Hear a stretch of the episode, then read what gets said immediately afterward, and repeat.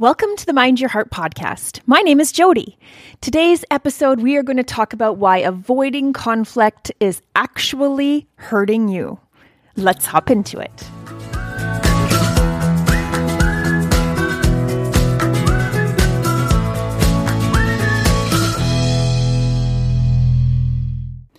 I recently had an experience where I was trying to resolve a situation with somebody and they started stonewalling me and cutting me out of the conversation. And I've been thinking a lot about that lately. And I believe that there are lots of people who do that because they're trying to avoid conflict. And in the past, I've done it myself as a people pleaser. I have not spoke up, not spoke my truth, and avoided conflict because I have this deep rooted fear of upsetting others. Now, people who respond to conflict like I do or like I have in the past, they usually are expecting some sort of uh, bad outcome or a negative outcome and they don't trust the other people's reaction. And maybe they don't trust the other people's reaction because they've been burned in the past or because they've had somebody who have, has been explosive or reacted poorly. I think we've all been there, but they just, you don't trust the other person's reaction. And so asserting your opinion can seem really scary or unnerving and you you face the fear of rejection or of hurting someone when you really don't mean to hurt them. So, because people pleasers prefer to be seen as the nice guy, um, often they will shy away from like open or healthy conflict because they don't want to rock the boat. That was totally me. So, in a relationship, this um, might look like the silent treatment or kind of averting the subject or dancing around the topic. And instead of just open, honest expression. But as adults, we have to have the hard conversations. That's part of what adulting is. And the sooner we figure out how to have these hard conversations, how to handle conflict or how to disagree, the better and more fulfilling our lives and our relationships are going to be. While doing some research for this episode, I found a study and I will link to it in the show notes on the webpage. So you can find it at starpasser.com forward slash 27, starpasser.com forward slash 27, and I'll have the show notes there and I'll link to this study.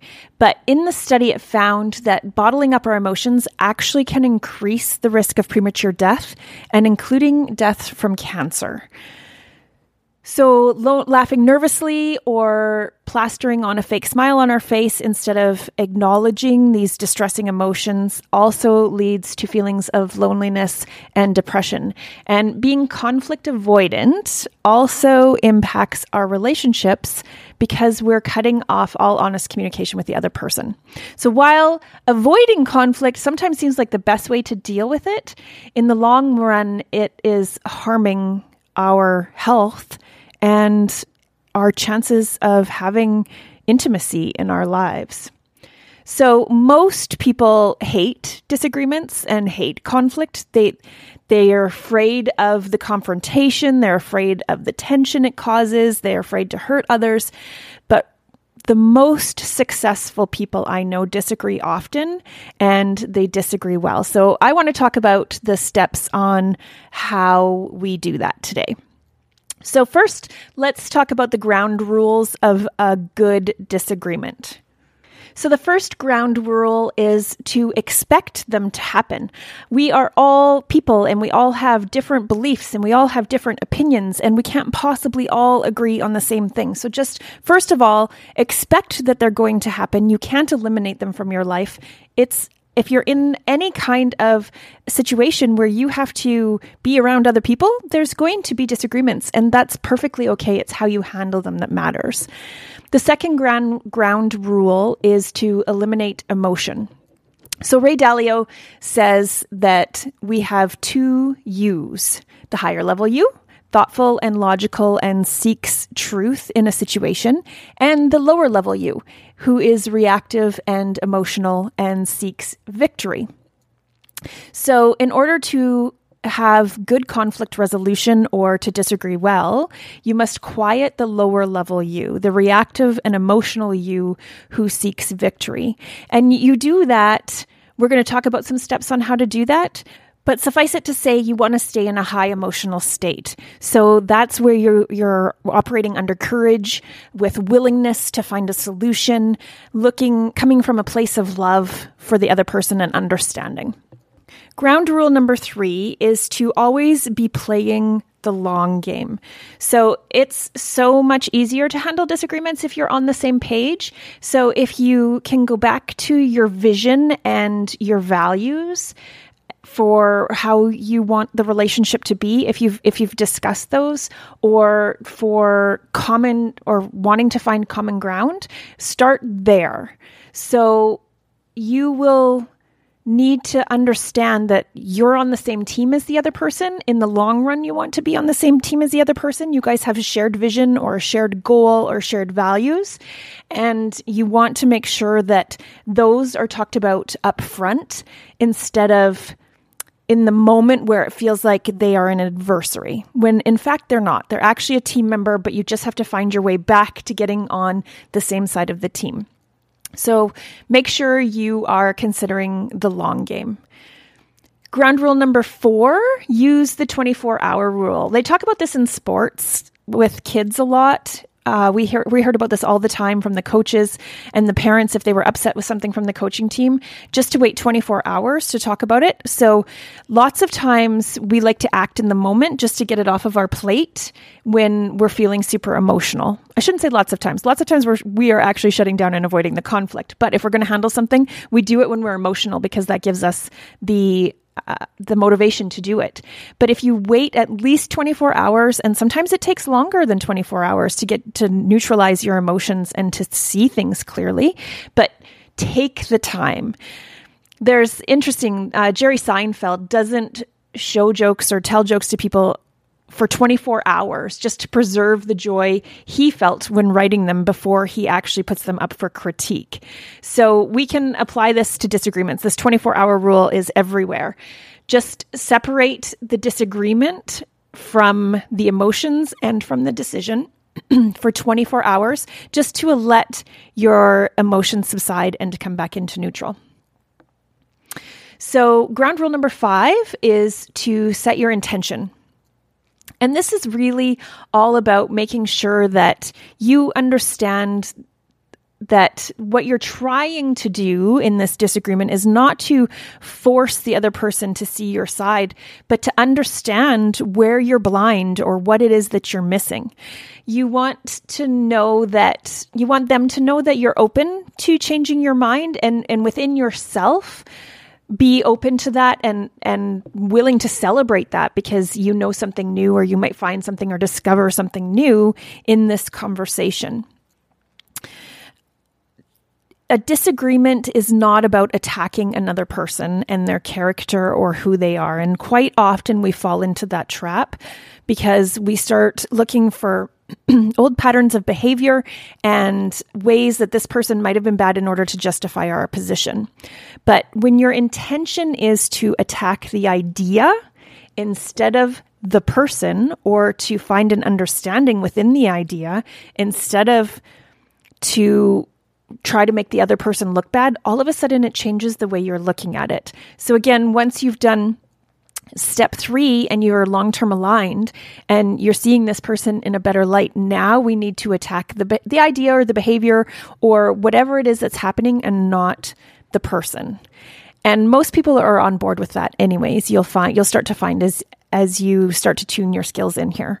And the final ground rule is to not force them to agree with you. That's not the purpose of the disagreement the point of, of the disagreement is not to agree, but it's to gather more information, to solve a problem, to understand, you know, the risks that are going to happen or the rewards that could happen based on it and come to some sort of an understanding or decision in the end. But that doesn't mean that you absolutely have to agree and it's totally okay. Sometimes the agreement is to disagree because you have different worldviews, different values, and different opinions, and that is totally okay.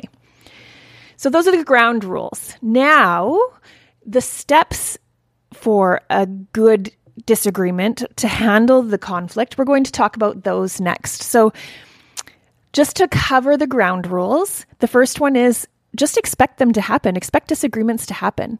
The second one is to come from a neutral emotional space. The third one is to consider the long game. The fourth one is to make sure you're using the 24 hour rule. The fifth one is to set your intention. And the final one is is that we're not forcing an agreement. We're not forcing someone to submit. We're literally just looking for understanding. Okay. So now we want to talk about the steps for uh, for disagreeing well well. And these are um, sort of another set of your own ground rules, but they're the steps that that you want to follow. So the first thing is you need to know what exactly it is you're disagreeing about. When we're emotional, sometimes we will bring in things from the past and patterns from the past and and old hurts and wounds and something that somebody else did and all of this stuff gets mixed up because we're emotional and we don't actually even know what the disagreement is about.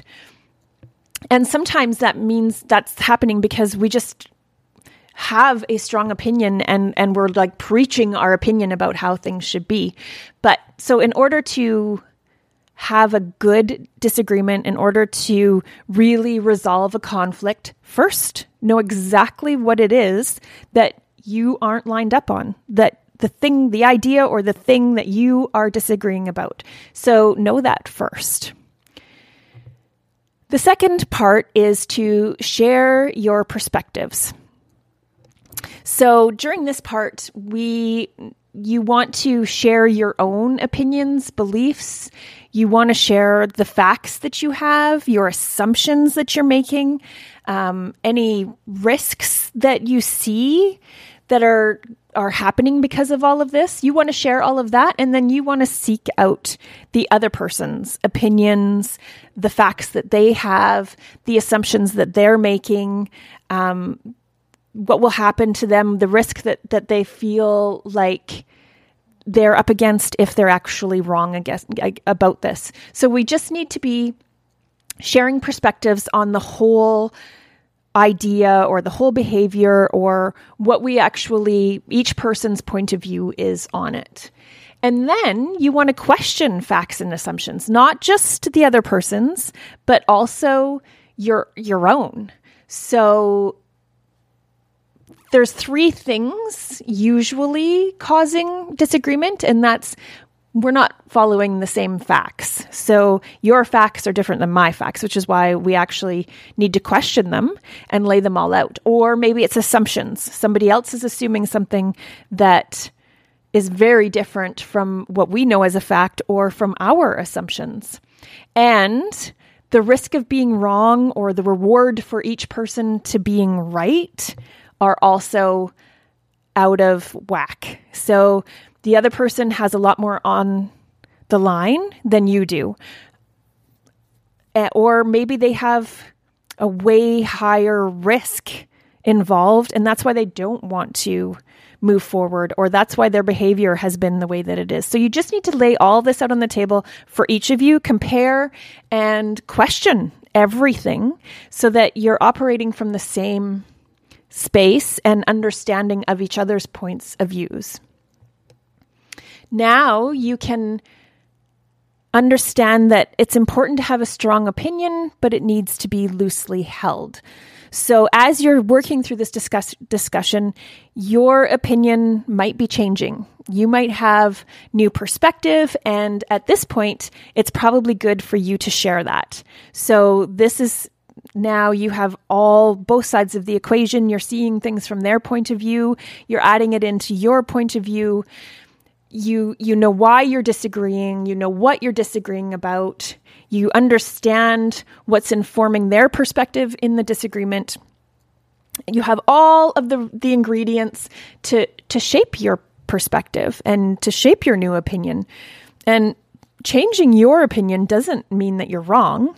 It just means that now we're getting to a space where we can actually see things more clearly and come to so- some sort of resolution or solution ideally but maybe it's maybe it has enhanced your side of the equation or maybe now you are more firm in your opinion or your perspective on where you started and that's okay too.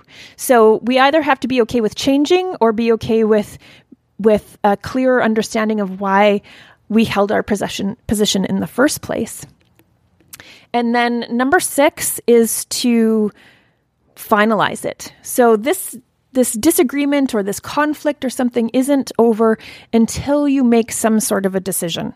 Are we going to agree to disagree? Are you going to change your stance, your opinion, your perspective, whatever it is? Is the other person going to? And then what's the solution from here forward? What what is a better way to do things now with all of the information that we have gained? So those are the steps to having a good disagreement. So I'm just going to go over them one more time.